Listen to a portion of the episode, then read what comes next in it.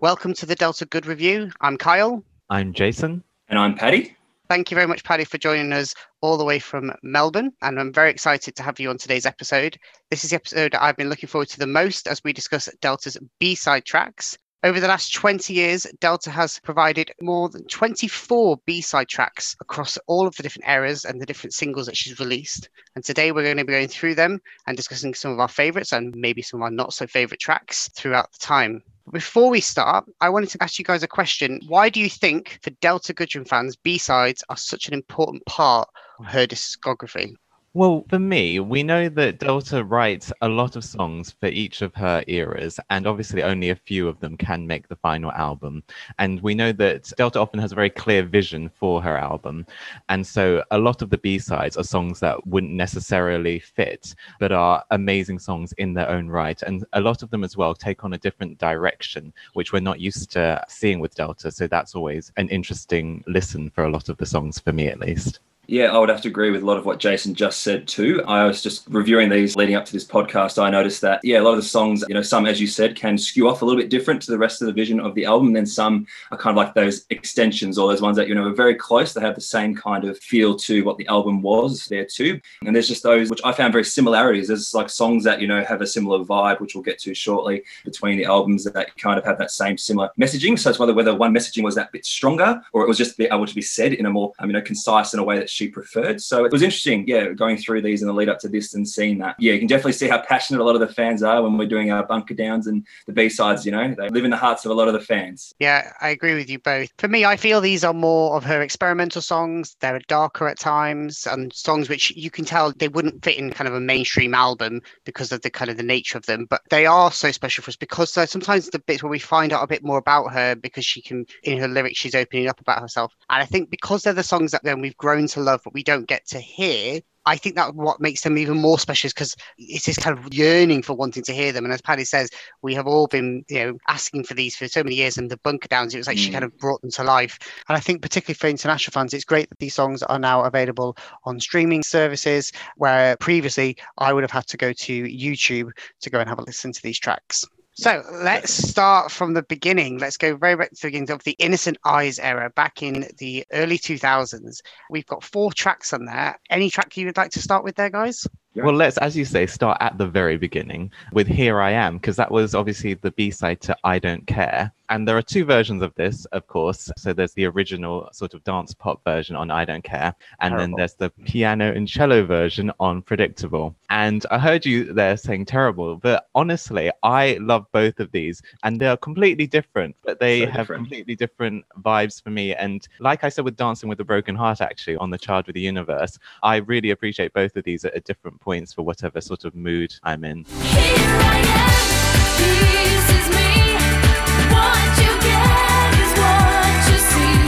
I feel that they killed that song when they put a dance remix to it. I think it's a beautiful song. The cello version that was on the Predictable single was beautiful, and I feel like you really got the essence of that song.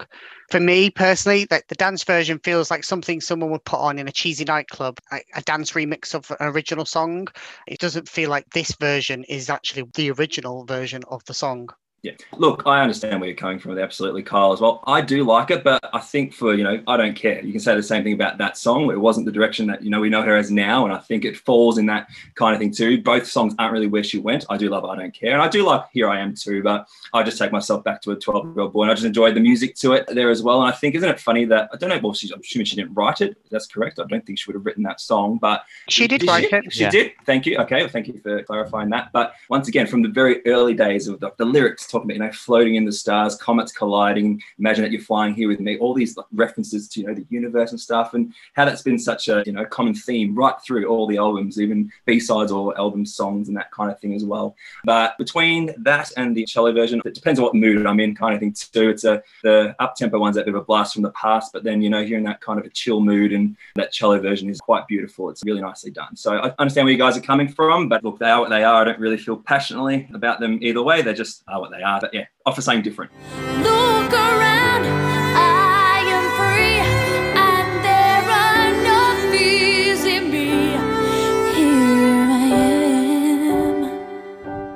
But I do actually, I think what you were saying, Kyle, the, the lyrics really come to light in the piano and cello version. And I really like actually, well, all of the lyrics, but in particular, the second verse kind of gives me the same sort of feeling of speed of life because she says, I don't know where I'm heading and I don't know where I'll go. That kind of sort of uncertainty of where you're going in life, I kind of get from that. Yeah, I think with all of these ones in this era, they're very fitting around the kind of what it was Innocent Eyes. You can really sense that innocence in the lyrics.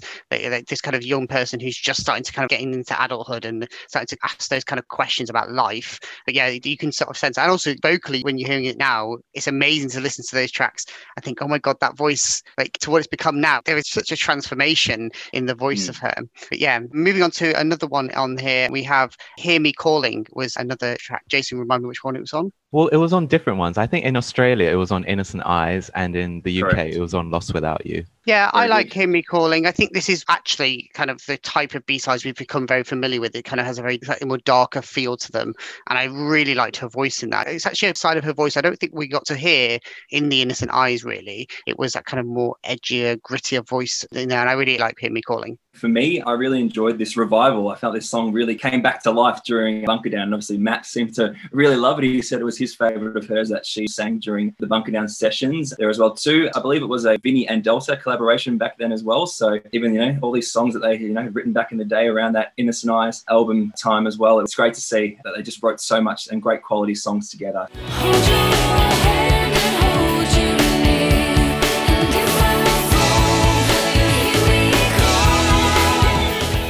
To be honest, I never really thought much of Hear Me Calling, and it's I know how much you like hearing what songs remind me of, but this was just a very tiny bit. I don't know if you know the Madonna song Sky Fits Heaven.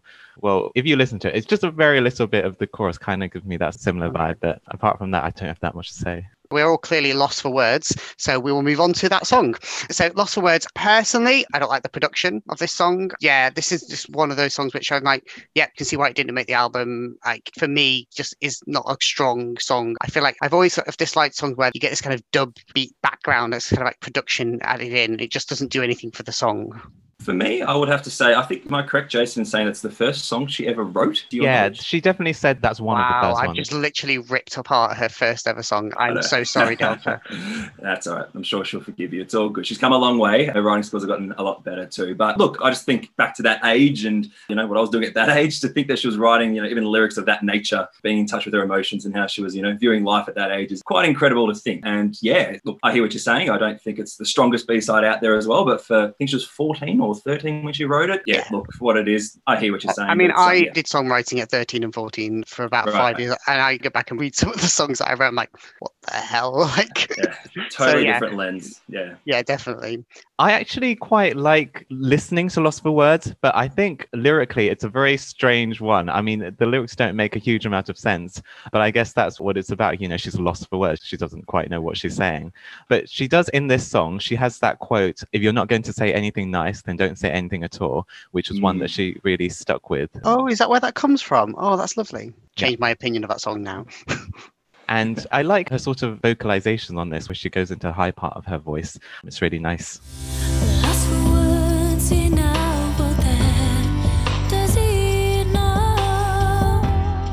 The last one on there is right there waiting. So I think the lyrics and just like you know, so please stop and turn around. Then you'll see me. I'll be there searching, right there waiting for you. Just it kind of just represents the person that Delta is. You know, she's always wanting to give the very best of herself to people, and she never tries to upset or offend anybody. And you know, her loyalty, as we know, to those that are good to her as well. So obviously, if I'm assuming she's writing from her own teenage life experience, just once again shows that she hasn't changed till this day with that same kind of messaging and how she treats people. So it's just a little thing that I picked up on reviewing that song recently. But I think it goes back to that thing which I believe Sony producers, when they met her at 15, were like, it was about somebody who could write in this way at 14, 15, mm. had the kind of ability to write things which were actually very adult related content.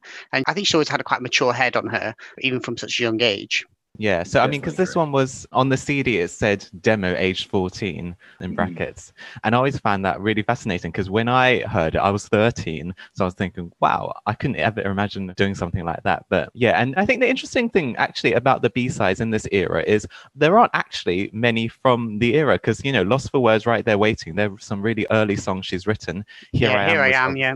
So Hear Me Calling, I think, is the only actual one from this era because I think she said at the time she was writing for the Innocent Eyes album. When she wrote a song, it went on the album. It goes to show how much Sony did invest in her then as well, given that it was about a three or four year lead up from being sort of discovered by the record label to then getting the album. So they did spend a lot of time working on trying to find the right sound for her, and which, you know, most artists, it's like put out an album, didn't work, by Like in the fact they really did see something in her and invested in her, even after, say, you know, the first single didn't do that well. They obviously saw there was something special and they didn't want to just let her go. So, you know, give some credit there to Sony for that.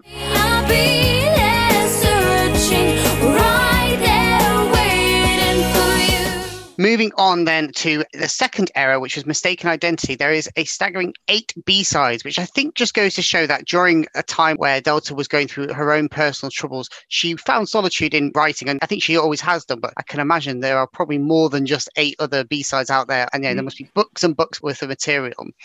I want to start off by talking about one from the Out of Blue single, which was Visualize. Now, I have a bit of a story about visualizing in terms of just I went to Woolworths. I think they exist in the UK now. I think it's Woolies. Maybe they still exist in That's Australia. It. But I went to my Woolworths to buy this single, and on the day it came out, you had CD1 and CD2. For some reason, I drew towards CD1 to have Visualize. Handing my CD over, and I went home, and they'd given me CD2, and I had How a Dream Looks and Beautiful Madness on there. And I was so disappointed that I didn't have Visualize. And it was weirdly, my uncle, six months later, had also bought the single and he had visualized and actually uh, gave me the CD.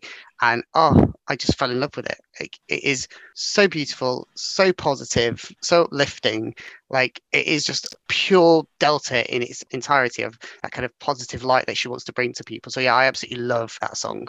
Mm, I'd have to echo as well. It's a very strong B side. I do like it. It's one of my favorites in there as well. But just kind of wonder, obviously, the Visualizer name obviously then led into the tour as well. So the Visualizer tour. So obviously, wonder what kind of significance this song had to her. And like it didn't fit on the album, but obviously it was strong enough to have some sort of reference to that era or just summing up the first two chapters there as well. But just the song itself, the messaging kind of reminds me of maybe what Disorientated was a little bit on Mistaken Identity was about, you know, head spinning, you know, trying to stay focused and stay positive, you know, when life gets a bit too crazy and that kind of thing as well. So that's where my mind kind of went upon re-listening to it again. So yeah, very positive kind of messaging there, which I like about it. I absolutely love the piano in there. I feel like it's one of those songs where the piano just, I could just imagine like really just going for it on the piano. Like yeah. never, in many of the songs where it's not just the piano, there's loads of other instruments in there, but I just really mm. feel like you can really hear that when you start that chorus, you can really hear it going for it on the piano. It's, and I just absolutely strong. love that. Yeah. Yeah. It's strong, it's powerful. Yeah, it hits home the message, which I like.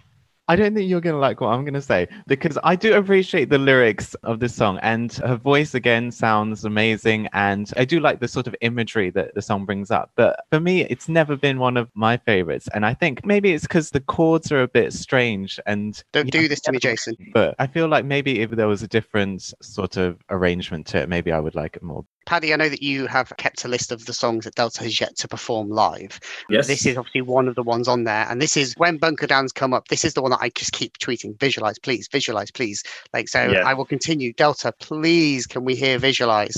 It would be just so beautiful to hear it. Yeah, I find it weird that she didn't actually perform it on the Visualize tour. Yeah, I think it was interesting. It did get, you know, your first headline tour in your home country. You call it Visualize. That song must mean something. Like, and I feel with Delta that everything has meaning. She wouldn't have just picked it because she thought she couldn't think of anything. There's a meaning to that, and so it has to be something special. Keep the faith, guys. I think we didn't think we are going to get many of these B sides in the bunker down sessions ever. So keep yeah. the faith. We may get it eventually one day, but I hear you. I echo your sentiments.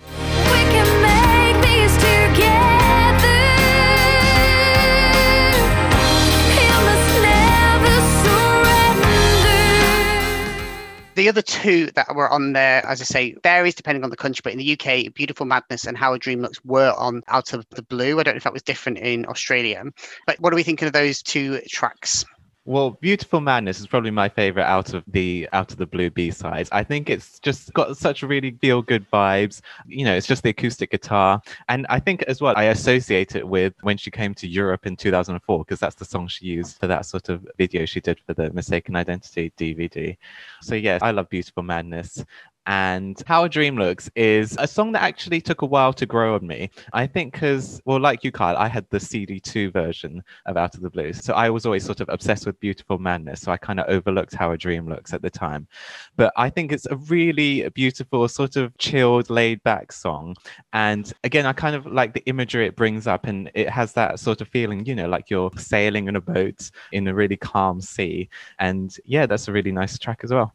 Yeah, beautiful. I would have to say on Beautiful Madness, as I, I agree with Jason, one of those feel good B side songs, that catchy guitar throughout the song, accompanying the piano, just gets you going every time. And I know that was one that was heavily requested on a lot of the bunker downs. So fingers crossed we'll get it again soon. But just listening to the lyrics again, and it just expresses, you know, those relationships in your life, you know, they have all the craziness that comes with it. But yeah, at the same time, it's just so comforting. And that's what just makes it so great. And just some other things I picked up, just the lyrics to it, like the way she uses these different analogies, like, you know, you're a suitcase lost in Hong Kong. I'm a 7 a.m. chai. You can always sleep till noon. Like such interesting writing, you know, where she was pulling those references from. I thought them to be quite interesting. So yeah. Oh, and how a dream looks, yeah, just would say the same as Jason. Just takes me to you know a bit of a jazz cafe chill vibe. You know, makes me feel very relaxed. Like just want to be swinging in a hammock on a beautiful sunny day. It's that kind of song, just very chill. And as Jason said as well, paints that picture. You know, you're out on that boat, you're just sailing around, and you're just having a great time. It's good. It's not my strongest one, but I can put it on and go, oh, that's enjoyable. So that's where that one sits for me. We can sail around the world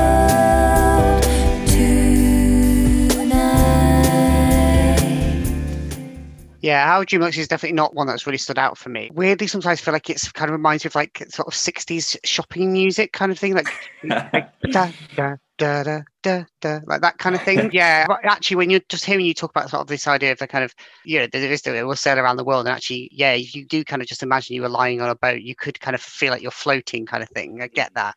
Beautiful yeah. Madness, I feel like sort of mirrors the Out of the Blue video with the kind of. I always imagine the visuals and the colors, and I can imagine if you put that song even with the Out of the Blue video, I think it could work. And I love the fact that in this era, we did get some of the kind of more colorful and more positive songs through the B sides, and I think some of those were not in the album. I guess that wasn't going to tell the story she wanted to tell. But I do enjoy that song as well.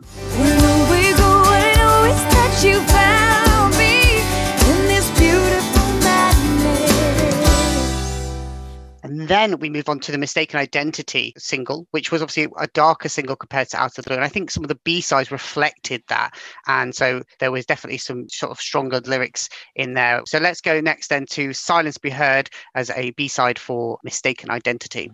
So it was probably a B-side that took me a little while to warm up to, but until I found a time in my life where I could relate to it. So definitely when you're in that mood and that zone, you know, relating to those feelings of, you know, you give so much to someone or something and it's either, you know, thrown back in your face, it's unappreciated and, you know, it sucks to feel that hurt, and, you know, but then you don't want to get the best of you anymore and let yourself get dragged down by that. So I enjoyed the slight darkness of the song. You know, the keys are very, you know, deep. I'm not sure what the technical term is there, Jason, on the piano, but it's, you know, is this what I get for being a good person to you? You know, that really hammers it home. That lyric is is definitely the strongest, and I will not change. I will just grow from now on. I know I'm sounding like Delta, you know, recounting all the lyrics in my reviews here, but it's just literal. It's to the point, and that's what I like about it. It's a strong B side for me. I like it a lot.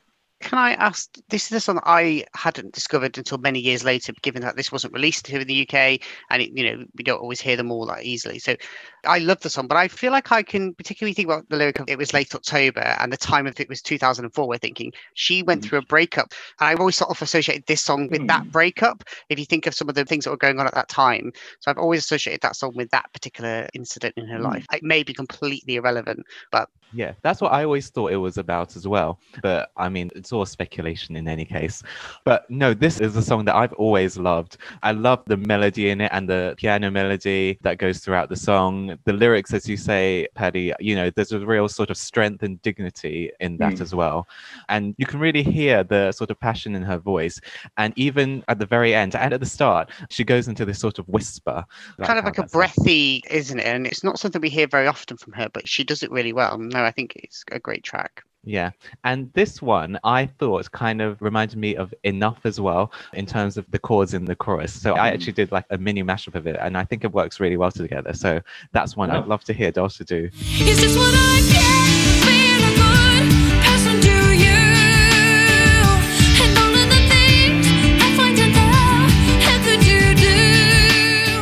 And then moving on to another track fitting on the theme of darkness was The Riddle, which mm. I find so many fans are obsessed with the riddle. Like surprises me. It surprises me that because I love the Mm. melody and I love the instrumental. Lyrically, it's not one of the ones that I. I think because it's such a odd lyrics that maybe I feel struggle to connect Mm. with it.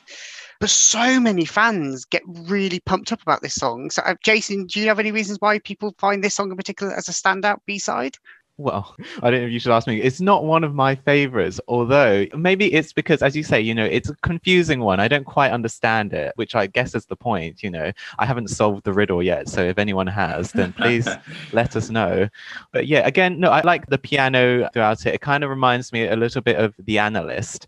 And so much so that when, because The Analyst had a sort of video for the tour, and I always thought it would work well with the riddle. So I did like do a version with the riddle on top of it. And I think it fits really well.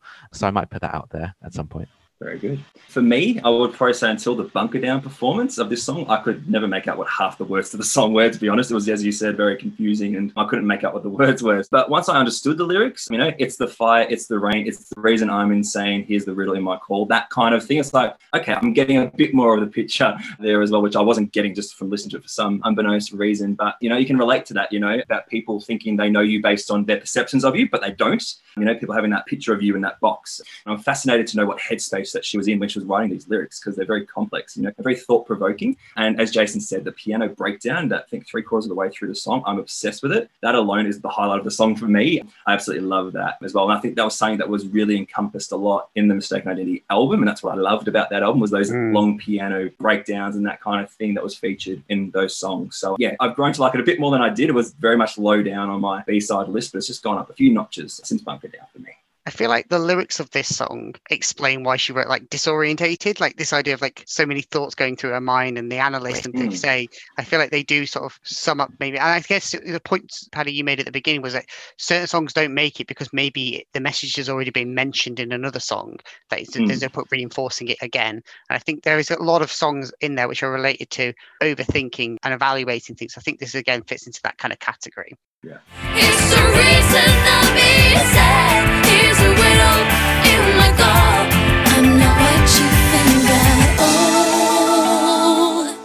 Moving on then, on the single for A Little Too Late, we had a song called If I Forget.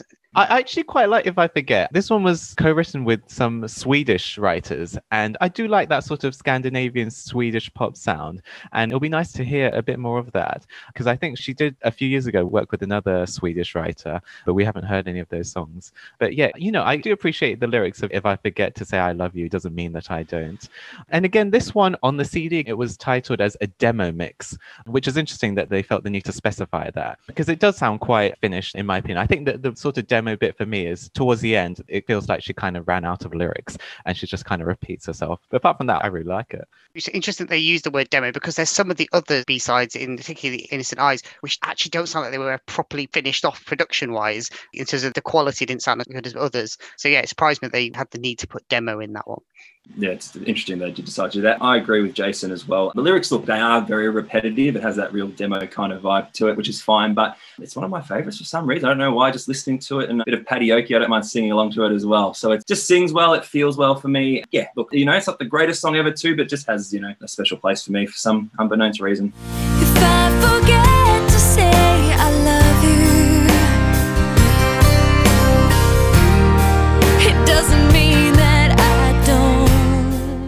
And then final for the mistaken identity era was Turn You Away. And interestingly, I think some of these B sides in this era were clearly written even post album release. So it's interesting that she was still writing stuff and then wanting to include them into some of the single releases. So yeah. Turn You Away, mm, yeah, it's not one that really stands out to me. It's quite a different vibe to Delta's typical stuff. I think it feels slightly kind of like an American soul style. I can imagine like people in the background kind of clapping along with her like to the chorus. but yeah, no, I don't have much else to say on that one. Look, I personally don't mind it. I find it to be quite a good B side. Just for Delta, I think that era was, you know, it was a mistaken identity era. It was quite heavy, and a lot of the songs were a bit darker in that as well. And the kind of only up tempo kind of vibe that I can think off the top of my head was that a little too late kind of sound there as well. So to have another up tempo, at least as a B side song, you know, the piano's going heavily throughout it as well. I personally don't mind it as well. And the song's message as well, you know, expresses, you know, a strong sense of oneself, having standards for, you know, the types of people you have in your life. You got to be this, or else I can't give you all of me if you don't step up to the plate in that regard too. So I can relate to that in certain aspects of my life sometimes. So yeah, that's where I kind of lean with that song. Yeah, I enjoy the song as well. As you mentioned, you know, I love the piano chords in it and it has that mm. upbeat feel. This one reminds me of Des'ree, You Gotta Be, Oh, yeah. because you've got, I mean, it has that kind of vibe and obviously the lyrics as well. yeah. But you gotta get stronger before it's okay. You gotta get deeper. Great. So, I mean, it's fantastic that she did release so many from that era. And, you know, and I think that was the era where B sides really became more known to me. I wasn't very familiar with them in the first era, but this was the one where it really sort of stood out. And I think maybe for other fans, it really became kind of a feature that people looked for when Delta was releasing music. So, moving on then to the Delta album, there were five B sides for this one. And I think there's definitely some of these where people go, this should have been on the album. I think this is the one where people start to go, why did this not make the album? And I think I'm going to start with Take Me Home as the first one, which for me, that is my comment. Why was this song not on the album? It is brilliant. Paddy, Look, I hear it's always on top of people's lists with those Bunker Down requests, and just in general, once talking to all the fans what their favourite B sides are. So I do hear it a lot too. I do like it. It's not going to be the one that I rave about the most. It's a very sexy song, let's put it that way. Something different to what she's ever put out before. But I think that kind of, you know, when she came back with that new look or the new look we haven't seen with, with the Delta album, that kind of thing too. So, you know, perhaps at that time it was, you know, her way of reflecting that continued growth as herself as a woman. And I think that that song may have embraced that as well. And yeah, I kind of like the music surrounding as well, the varying sound effects, you know, that accompany her vocals and the keys as it builds, it adds lots of drama and then there's very, very high vocals. I'm not sure if she strays away because of those, you uh, know, she did it on the Bunker Down, of course, as well, and did a good job. So it's a fan favorite, but yeah, probably not high, high on my list, but I don't mind. Well, I absolutely love Take Me Home. I think it's just, I mean, it is a massive fan favorite. And I mean, it's a different direction again because it's, you know, it's a lot dancier in terms of the production as well. So I think maybe that's potentially a reason why it wasn't on the album because it was a sort of sonic shift. But yeah, the melody is amazing and her vocals, as you say, when it gets to the really high parts. And, you know, at the start, it has this sort of atmospheric feel and then it sort of really builds up. Mm. And yeah, it's such a great song. And, you know, I'm always sort of begging for it to be performed. So it was great that she did do it on the Bunker Downs. Although the one thing that I'm annoyed about now is that because it was one of the earlier ones, so the sound quality wasn't as good as the Mm. later ones. So I'd love to hear her do it again, you know, with really good sound quality. I would say it's probably one of the true dancey songs she's done because you've got ones which are like pop kind of songs, but this felt more kind of like trance dance type thing, which with the atmosphere she creates and then building up the tempo later on. Take me out.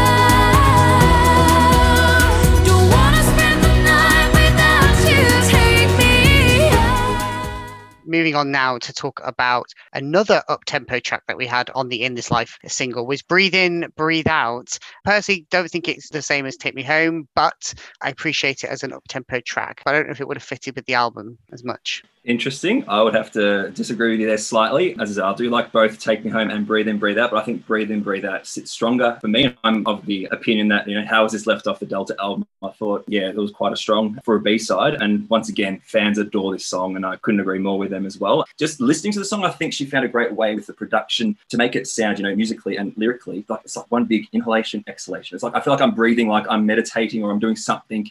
It's taken to that place, you know, when life just gets too much. And particularly in the times we're going through right now, I think we can all turn to this song in those times we just feel like I just can't get through this and that. But just, you know, breathe in, breathe out, and, you know, good things will come back and life will get better again. So, you know, it's that song that comes on the playlist, you know, those times when you might need it in your life and you hear it and you're just like, thank you, Delta. I needed that message today. So that's that song for me. Yeah, it's a great message and it's a great song again. I still think I prefer Take Me Home to Breathe and Breathe Out, but it's still a great one to listen to again. It's that dance production. So yeah. Just breathe in, breathe out. That's a moment in your life. brilliant moving on then to the believe again single we had two b-sides on there fortune and love and fever I'll start with Fortune and Love. I've been requesting this one a lot, top of my list for those bunker downs. So hopefully in 2021, when she brings them back, this one will come along the way. Look, I get it. For most people, you know, they may think this song might be a little bit too sappy, you know, lovey-dovey kind of vibes there as well. But for me, look, it's just, you know, it's beautiful. It's simple. You know, it's like the perfect love letter in a song. I would put it as that too. I think I feel her heart as she's saying these, you know, words to this person she's, you know, thinking of when she's writing it as well. And just that end note, you know, and I wish you all the fortune and love. And the way she sings that last note at the end, it just ties it up. It just gives me chills, you know, running down my spine when I hear it. It makes me feel very warm and fuzzy. So I personally like this one. Yeah, I really like Fortune of Love, and I feel like a song like that was kind of missing from the Delta album. Like there wasn't a nice like love song. I, don't know, there wasn't a song like that in the Delta album, so I think it could have been a song which could have fitted in there. But yeah, beautiful song, and I, yeah, I agree. That end bit is kind of the standout moment. It just her voice with then that, that single piano note at the end. Yeah, beautiful. Yeah, I love Fortune and Love as well. As you say, you know, it's a beautiful piano, heartfelt ballad. And I like how she sort of has the different variations on that sort of proverb, fortune favors the brave, throughout the song. And yeah, I'd love to hear her perform it live as well. That's definitely one on my list. One of the lyrics I found interesting is she talks about snow in November. Yeah, not here. Not here. Where is she?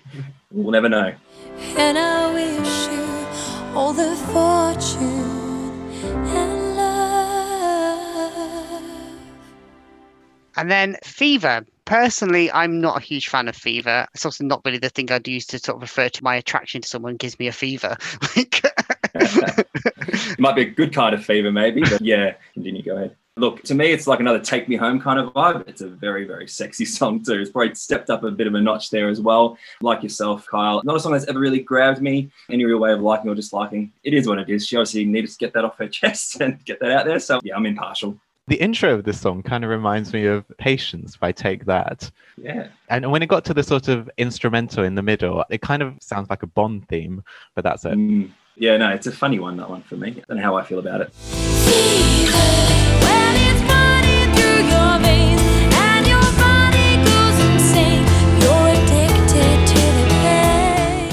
So the final B side for this era is a ballad called Unsure. Jason, take it away.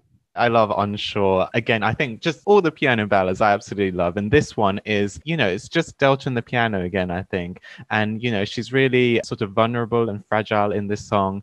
And she has a really sort of delicate vocal as well. And those lyrics are just so sort of honest. And again, everyone gets those feelings of uncertainty and being unsure. And this song kind of feels like it could be like a Disney song or a song in a musical.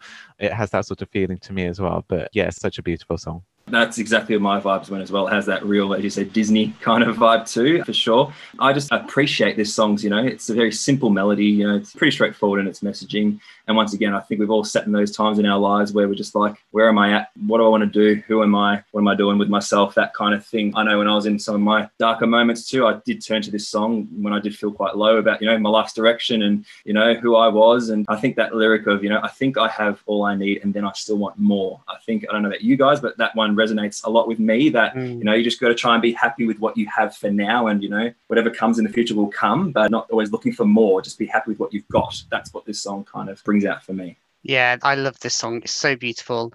I understand maybe why it didn't make the album. Like, I know that Delta wanted to move away from those types of songs, but I feel like this song could have been like the heavy of the Delta album. Like, it could have been that moment in the middle of the album, that song with that kind of moment of just pause, reflect. I feel like it could have had its moment, and I don't feel like the Delta album had a song like that. And I think it would have really benefited from having a song like Unsure in there. All I know right now is I'm unsure. So moving on to the next era. So as we see, we've gone through three eras, and Delta did some fantastic B sides. But I feel like she went, "Ha, hold on a second, hold my wine. I'm going to give you now B sides from Child of the Universe," which I think for many fans. There are some really strong B sides that people feel really strongly about the fact they didn't make the album. So the first B side was on Sitting on Top of the World. We had Uncovered, which when you think about if you bought the single for Sitting on Top of the World, which is up tempo, high energy, and then you move on to track two, Uncovered would feel like quite jarring to go from that to a song like Uncovered.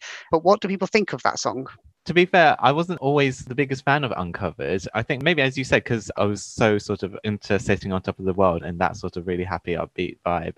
But thinking about, you know, the lyrics here, there's still, you know, really positive message. And it's again a feeling of sort of shedding skin and rebirth. And it's interesting that she uses the lyric, How do I begin? which she obviously uses again in Paralyzed, which is another one which is talking about rebirth. But another lyric I had sort of noted was, you know, I wouldn't change a single thing, which relates kind of to in I'm Not Giving Up, where she says, if I could do it all again, would I do it differently? But again, you know, this the sort of feeling of no regrets. Fair enough. For me, this one, I just obviously discovered it again. I hadn't listened to it for a little while before this, so I'm just you know, listening to it again recently. It just felt very refreshing. It's just a song that I thought, you know, it packs a good punch, both you know, musically and lyrically for me. And what I love most about the lyrics to this song is, once again, its messaging. You know, you may think you know me, but you know, we as humans, we are quite complex, and we always evolve, and there's always parts of us that you know are always developing, and that you know we can change in whichever way we want to change, and that as well. And you shouldn't, you know, pigeonhole me or anybody into you know a box of just being one person. So that messaging of this song really resonated with me for sure. I've always really liked this song. When I feel like I said it in other podcasts, I've always enjoyed Delta's kind of slightly more rockier side. And I feel like it's a side that we don't get to see very often. And it's not what she's known for. But I think some of her songs where she's gone to that type of genre has been really powerful. I absolutely love the when you think you've taken everything, here I am at the end when she really just goes for it. And you're just like, I think I've had those moments where I'm like, yeah, you get into the song and that moment comes up and you just give it everything. I absolutely love the end of that song and I just love the energy Yeah, and, the, and it's interesting. There's so many songs where she's constantly sort of reflecting and shedding, and I sometimes where she reflects maybe too much because there's so many of these kind of songs where there's a lot of reflection going on in there. Yeah, it's funny how the recurring themes keep coming back through, you know, the albums and the B sides as we keep working our way through. We've kind of touched on it again over and over again. The messages, as I've just identified, you know, on my own notes. We're just seeing the trends and patterns in her writing, and yeah, who she is as a person. It's quite interesting to, you know, hear it back. Yeah.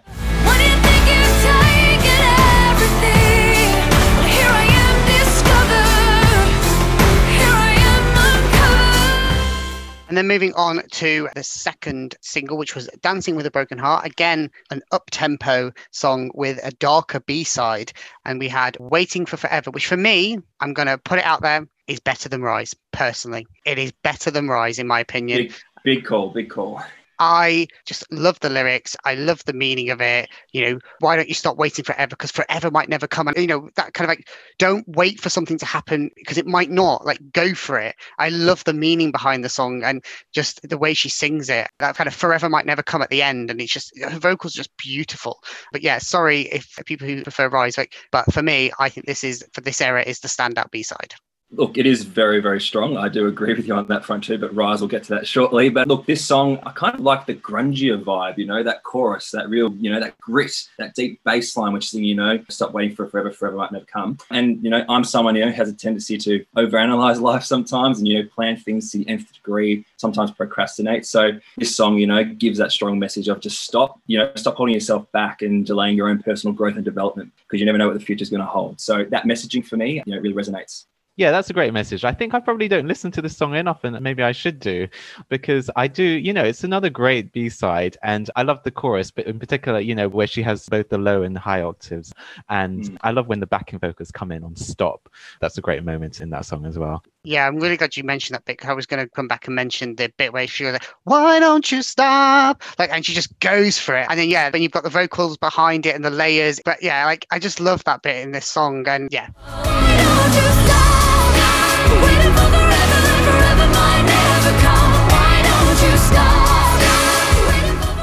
moving on now to the one which Paddy it sounds like he's very excited to talk about was a B-side for Wish You Were Here, which was Rise. And tragically, when requested in a bunker down, Delta said, I don't have a song called Rise, which I think broke the heart of so many fans when she was like had forgotten she'd produced this song, which also makes us realize she writes obviously a lot. But the She fact that does. she'd forgotten this one, I think many people were really surprised about. So what do we think about this song and what do we think when we heard that she'd forgotten all about it? It broke my heart. This song, for many years, I said this is my favorite Delta song of them all. Absolutely. This song, it hit me when I first heard it. It actually made me cry. It takes a lot to make me cry sometimes. It made me very emotional. There was just something so powerful in it as well. Paralyzed is probably the one that's just recently released. That's just gone straight up there as well. So it's in my top couple for sure. But just the lyrics again, just so powerful and relatable to me. Those feelings of helplessness, despondency within oneself, and your life in its direction. You're just crying out for that person, please help me just reignite the flame inside of me and just make me feel like myself again and help me find some direction and purpose. You know, I'm starting to see there's a world out there for me. Let me make believe. As I said, once again, my own personal journey, I've turned to this song in my darker moments and it's just helped me to push through those tough times as well. And for me, yeah, Rise should have been on the album 100%. I think has a very similar messaging to Safe to Believe. And I think Rise is far superior and a much better song. I'm very passionate about it. So, yep, Rise, love, love, love. Yeah, I agree. I mean, I just said that Waiting Forever, I prefer it to Rise as a B side, but I don't think Waiting Forever would have worked on Child of the Universe. Whereas Rise, I agree, would have worked. It should have been on the album. And I think it's testament to that era that there are such strong B sides across Mhm. all of them are really strong. And yeah, I love Rise. I love the fact that, again, it's a song which builds and it kind of, again, builds with that empowerment because the chorus is kind of, it feels like it's kind of, you're reflecting in the first verse and chorus and just thinking about this kind of, I'm going to rise above, this, I'm going to get through this. And by the end, you know, it's like I'm trying to open up my eyes and the energy that comes out of it. You're at that point now, you're ready to go on into the new world kind of thing. So, I, yeah, beautiful song. And yeah, criminal that it wasn't a song that made the album. So lift me up teach me how to love. Rise above it all. I'm crawling out of my skin. I'm going to say something that you, again, might not be so happy with, but Don't you dare. I mean, Rise was never a song that I had fully connected with because I know that it's so, you know, beloved in the fan community. And I do still, you know, I appreciate the lyrics. And again, you know, it has that positive message of belief that is so key to Delta. And, you know, she has some wonderful vocals, which are, you know, soaring and rising. But I think maybe it's the fact that the melody of the chorus isn't quite, I don't know. I feel like I want something slightly different there. Jason, I'm sensing a pattern on the very kind of positive messaging songs. You seem to kind of go, nah. Visualize, it's not the- rise. It's not the message. No, I think maybe or it's songs just I ending wanted- in ISE, Jason doesn't like. Oh wow. Yeah. I need to look back at that. But yeah, again, maybe I need a different sort of arrangement or different melody to it. That's the only thing.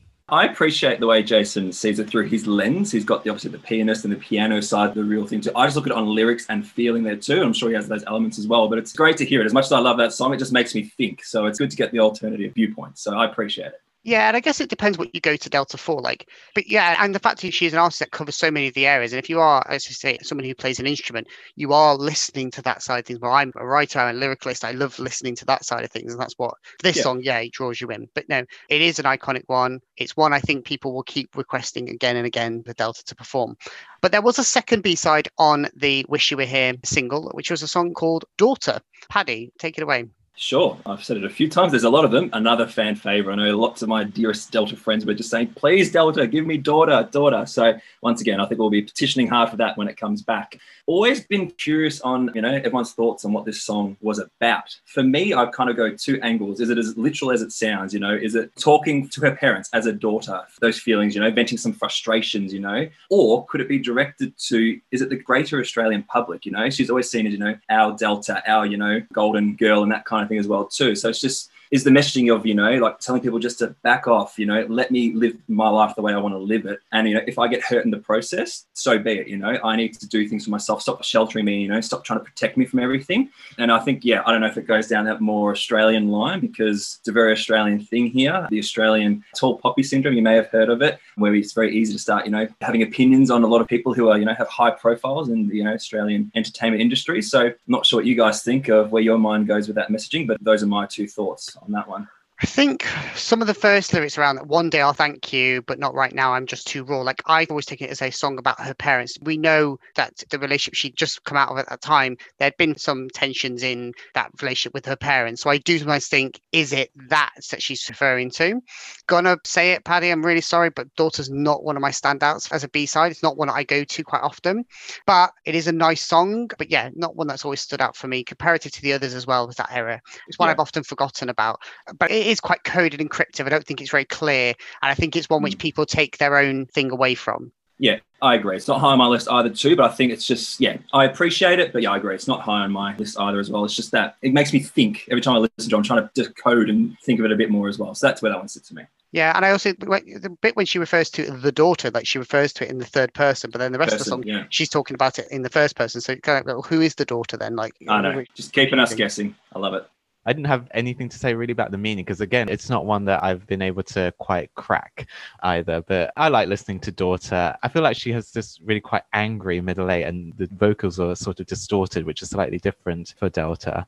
And at the very end, I only just listened to it the other day and noticed she has this sort of chuckle that she does at the Yes. end, which is interesting. hmm I was going to say the same thing. That middle eight, I can't even make out what some of the lyrics are. I'm curious to know what they are. They might fill in some more pieces for me, but that little chuckle at the end gets me every time. It's just like, yeah, you're being funny here and I like it. Or not funny, but you know what I mean? It's just, it's like, what are you trying to do to us, Delta? Yeah, I like it in that regard. It's cheeky. That's probably the word I'm after. Cheeky.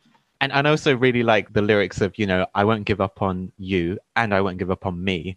Mm. So yeah, I mean again that's the sort of link to I'm not giving up.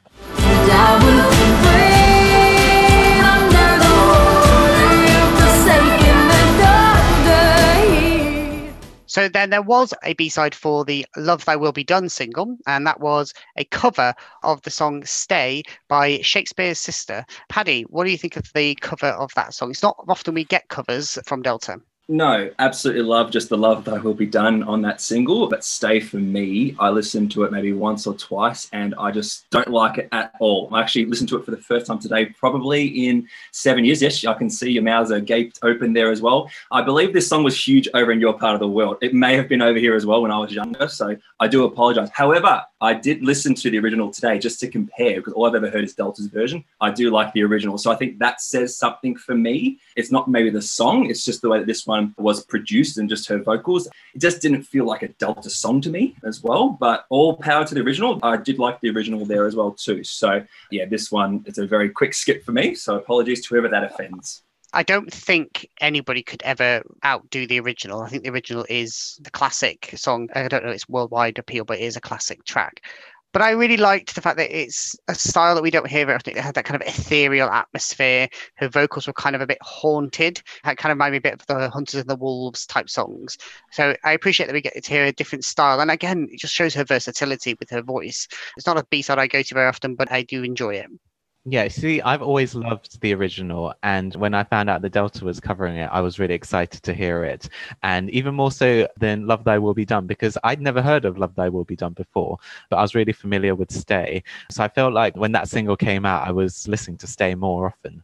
But yeah, I mean, I do love Delta's version of it, and the thing about this song actually, because it's originally performed by two singers, and there's obviously you know the really low middle eight, and then the rest of the song is high, which is done by the other singer whereas Delta obviously does all of it. And I feel like it's a massive range for one person to do. So that's quite an achievement. The thing I didn't quite like about Delta's version was, though, well, there's two things. The first is that I felt like at the start it was a bit too quiet because I felt like I always needed to turn the volume up just to hear it clearly enough. And the other thing was in the final chorus, I felt like she didn't actually do the final chorus. She sort of just went on to do her ad libs. So there wasn't that final big moment that I wanted from it.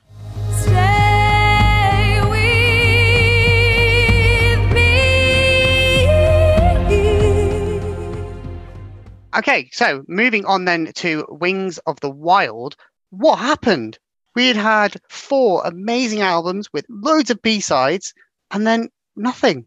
I think it's shocking that we have one to talk about, but it's only a B-side because it got put on the single, but we'd heard it a lot earlier before. So the question before we even talk about that song is why didn't we get B-sides for Wings of the Wild? I don't Yeah. have a theory. It leaves me, yeah, speechless. I'm not sure why. Jason, do you have a theory? No, I have no idea. Sorry. I do wonder if it's maybe the only thing I can think of is is by this point singles in kind of the global sales of singles had really dropped and it was very much now digital and streaming had come in. So the only thing I could think of is it was in that kind of reason for it. But there was one put on a single. It was on The River. It was a song we'd all heard before and it was You and You Alone, which is such a beautiful song. And I think if we all think about our wedding day, this one probably is going to end up being there some way or another. Paddy, I can see you kind of holding your hand to your heart. What do you think of You and You Alone? lyrically, You and You Alone for me, it's probably one of the best songs she's ever written. Another song that, you know, made me cry the first time I heard it. Similar vibes, you know, Fortune and Love, but just a thousand times the perfect love song there as well. You know, You Are Brighter Than the Lights Over New York City and My Hiding Place When the World's Not Pretty. Like, what a great lyric that is. Like, you know, it's just so perfect. So if I'm not wrong, I think that song was written around the time of the Delta album. Am I correct? And I've had many passionate debates that, you know, Delta album for me is probably my least favorite. I know we've had discussions of this previously as well of all the albums. And a song like this would have just, you know, maybe have boosted the album a little bit more in my personal opinion there as well. And I would have put that as a single. That that song should be out in the world. I know it was obviously through that marriage of her friends, but you know, if it was picked up by a TV show with like, you know, a really beloved character, you know, there's something tragic happens in a TV show or just something, a romantic scene. It just needed that song deserves. It's one of the best she's written. It's up there in my probably probably my top five Delta songs of all. It's fantastic. Oh wow. It's amazing that you're so passionate about this song because I really love it. I don't know whether I consider it in my top, but it's definitely such a strong, you know, again, another piano ballad. And we know she does those so well. And I love the strings on it as well. And as you mentioned, you know, those are great lyrics. And I really love the melody of the chorus. I think that it's just such a great one to listen to. And yeah, if my wedding day comes, it'll be great to have that one playing as well. You are brighter than the lights of New York City, and you are. I just smile whenever I listen to that song, especially for the video that went with it as well. And obviously, this is the only B side that actually had an accompanying video. It's such a beautiful song. I love the bit where it's like, and nothing would ever come between us, and nothing means more to me than you. Like, you know, we've been in relationships or have been in relationships, we've all felt that at some point in our lives. And yeah, I just think it's a beautiful song. I love the association message with that around sort of the movement of sort of gay marriage and things like that. And yeah, am I right in thinking that came around the time you guys were having the vote in Australia, or that was a big debate at the time? Very similar time frame, yeah, for sure. Yeah, but no, yeah, beautiful song. Love the lyrics. Should have been on an album, and I'd say I think again the Delta album could have easily replaced "Woman" like as a song. Great. Yeah. But yeah, great song. Just again a disappointment that for the whole of the Wings of the Wild we missed out on B sides. Yeah. Mm. But then we can move on then now to DG6, which we obviously call it DG6 because we don't actually really know what the title of the album is. We think it might be the name of the tour, but we don't actually know yet. And we did get a B side. I didn't know this was going to be a B side because it was kind of just brought out and then it was put on the Paralyzed CD. So we can therefore call it a B side because it wasn't actually an official single, which was back in 84, which is a song she's written with Marla and Matt, who she's been writing with for this new era. And it's a very different song from what we've ever really heard from Delta before. So, Jason, take it away. What do we think of back in 84? Yeah, I love Back in 84. It's another sort of up-tempo one, and it has the same sort of throwback vibe that we're seeing with this era. And when Delta was sort of hashtagging stop and rewind, I always felt that that was going to relate to this song because I think we'd seen this title. So again, it does fit with that theme. I love the fact that she has, you know, these sort of cultural references throughout the song. And this one kind of reminds me of The Age of Aquarius. Do you know that song? I know of the name of it. Okay, look it up. Again, that's just the one that popped into my head when I was Yeah. listening to it. And yeah, this is quite interesting that it has those tempo changes between the verses and the chorus. It's not something that Delta's ever really done before. So I wonder why, because I haven't quite worked out what the reason behind that is. But yeah, great song. And the other thing I kind of, just a sort of little niggle I had is because she talks about the Berlin Wall coming down in 91, which it was, I guess, kind of when it completely came down. But I always consider it to come down in 89 on the 9th of November, which is her birthday. So that's quite a Mm. significant date. Mm. Yeah, Yep. we did have debates about that. Jason raised it as a point, and I was like, I think we got off and Googled it, and it actually, yeah, in 91, the ball had actually come down.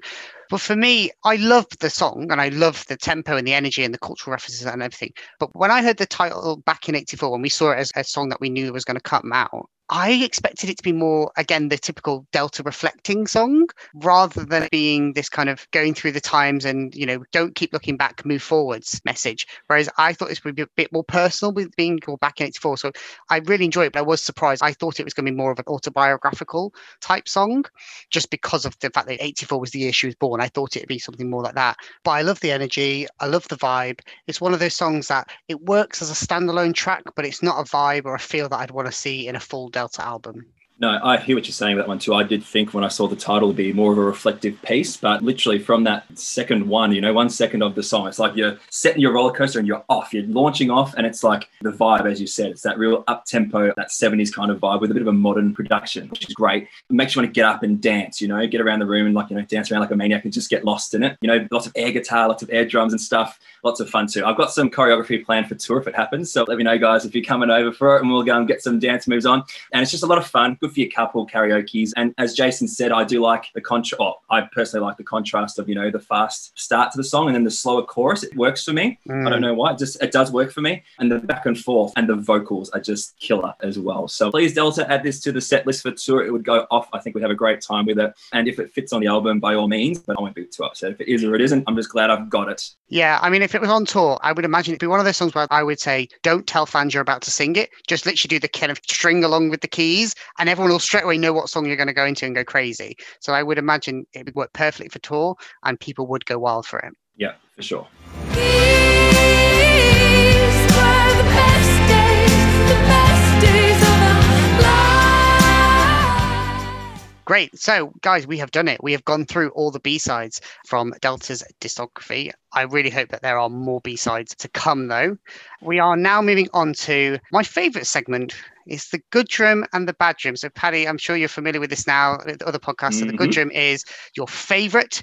We try and ask that you pick only one. We always fail because we end up picking more than one. And then a bad drum, which song which nobody hates. We just not as much of a fan as it with others. So, we'll start with the good drum. And as our guest, we will start with you, Paddy. What is your good drum B side?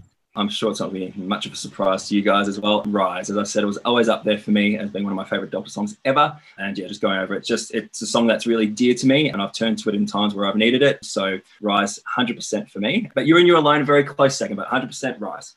Jason. Okay, so for me, I think I'll have to go for Take Me Home.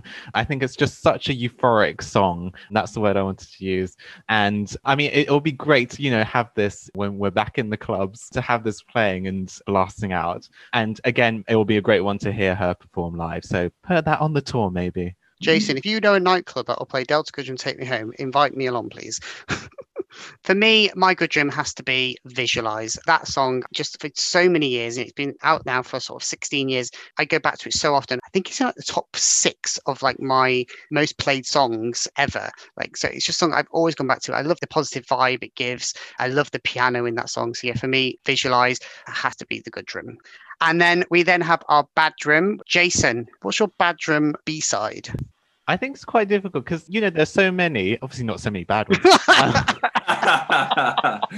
Oh, So many no, okay, I don't know. Well, I had a few in mind, but I think the one that I'd probably go to the least would be Fever, I guess. I mean, I don't have a huge amount to say about it. I think, as you were saying, it's a weird sort of analogy to use. But yeah, so that's probably my least favorite. Sorry. And well, Delta's never performed it, so maybe she doesn't like it that much either. Who knows? And Paddy, Yeah, once again, probably no surprises here. Stay for me. Yeah, just doesn't resonate with me in any way, shape, or form. Her version of it as well. It might suit other people, but just for me, didn't really stand out. So for me, it has to go back to the Innocent Eyes era, which I think I didn't really follow the B sides in that era. And I think maybe that might be why I haven't ever really connected with many of those songs. But for me, Lost for Words is the bad drum. I didn't like the production of that song, and still don't to this day. But yeah, so that for me is the bad drum. Great. So moving on then to our quiz. So we have three questions. First one to get the answers gets the points. First question, we always start with a finish the lyric. So the lyrics are, and the stars were up at night. I looked around but couldn't see. The truth in you, but I. kept My Correct. dignity for me. And it was from which song, Jason? Silence be heard. I think I Mhm. was quite close to picking this as my good drum actually. So it's honestly it's one of my top B sides. Well done, Jason gets the point for that one. And the stars were out, and I looked around and couldn't see the truth in you, but I. Question two. Name the four tracks that were a collaboration between only Delta and Vince Pizzinga. Hear me calling. Yeah. Uh, lost for words. Not lost for words. No. Oh yeah. Paddy, have you got any there? Any you could think of? ah, this is a Jason territory. He's so good with this stuff. Yeah, no, probably not my strong point. Was Hear Me Calling one of them? Did I say that? Yes, that's one. Thank you, you. did. You said Oh, that I'll earlier. take a point. Thank you. Wasn't that the one that I just said? oh, Was you it? did. I don't know. Okay. awkward. I will give you the answers for this one. So the Oh, wait a minute. Let me just think. See I Jason, I'll give you a clue. What You just mentioned one of these songs a minute ago in your can- Oh, was it Drum Silence Be Heard? No. No. Oh gosh, sorry. It was my bedroom. Fever. Yeah. Did wrote- they? Oh, Yeah. did not know. So the answers No. were Fever, Here I Am, Hear Me Calling, and The Riddle. Oh, They were written only by him. Vince did also write with her on Waiting Forever, Daughter, but they were collaborations with other artists. But I've always said that they do tend to write darker music together. That relationship is so interesting because it's Yeah. where her more darker music comes from. And the last question You and You Alone did have a music video, as we mentioned, to celebrate the wedding of Delta's friends. What were the names of the grooms? Glenn. His name was Glenn, and I don't know what the other guy's name was. Glenn. Oh, Yeah, was was, it it Chris? Chris and Glenn, correct. You can both get the point for that one then. There we go. Great. So, thank you both very much for taking the time to go through Delta's B sides. I think we agree that it's been great fun. We look forward to more B sides, hint, hint, in the Delta Goodrem 6 album. Join us next time where we will be discussing all the other songs Delta's released over the last 20 years, which did not make it into an album, including tracks such as I Don't Care, Heart Hypnotic, and Let It Rain. But until then, from me, Kyle, And me, Jason. And from me, Paddy. bye. Bye. Bye.